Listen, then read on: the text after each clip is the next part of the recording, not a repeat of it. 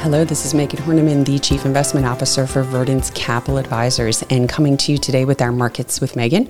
Um, we've seen the earnings season kick off this week. Uh, this morning, we got some of the big banks that kicked off, which typically is how we start our earnings season. The estimates for S&P 500 earnings for this quarter are for them to decline at the fastest pace we've seen since the pandemic.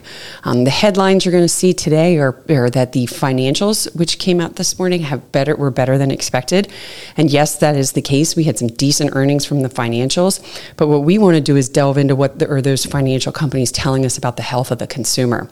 And one of the companies, specifically Citigroup, made several comments about um, the increase that we're seeing in credit card debt and the usage from consumers, and then specifically the amount of money they're having to absorb for um, an increase in delinquencies for these credit cards.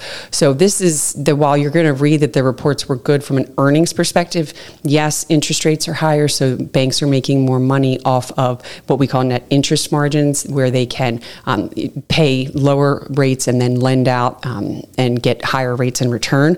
But we're looking at the underlying trends that we're seeing from what banks are telling us about the economy and the consumer. So, consumer still is in is in um, a very difficult situation with the high inflation. So, we're going to continue to watch this. Um, we'll get a bunch more earnings in the next couple weeks where we can get a better gauge of what's going on with the economy. But at this point, the earnings season has started off pretty strong, um, and that's a positive, and we've seen that in the equity markets today. That's all I have. If you have any questions or comments, please feel free to reach out to podcast at verdence.com.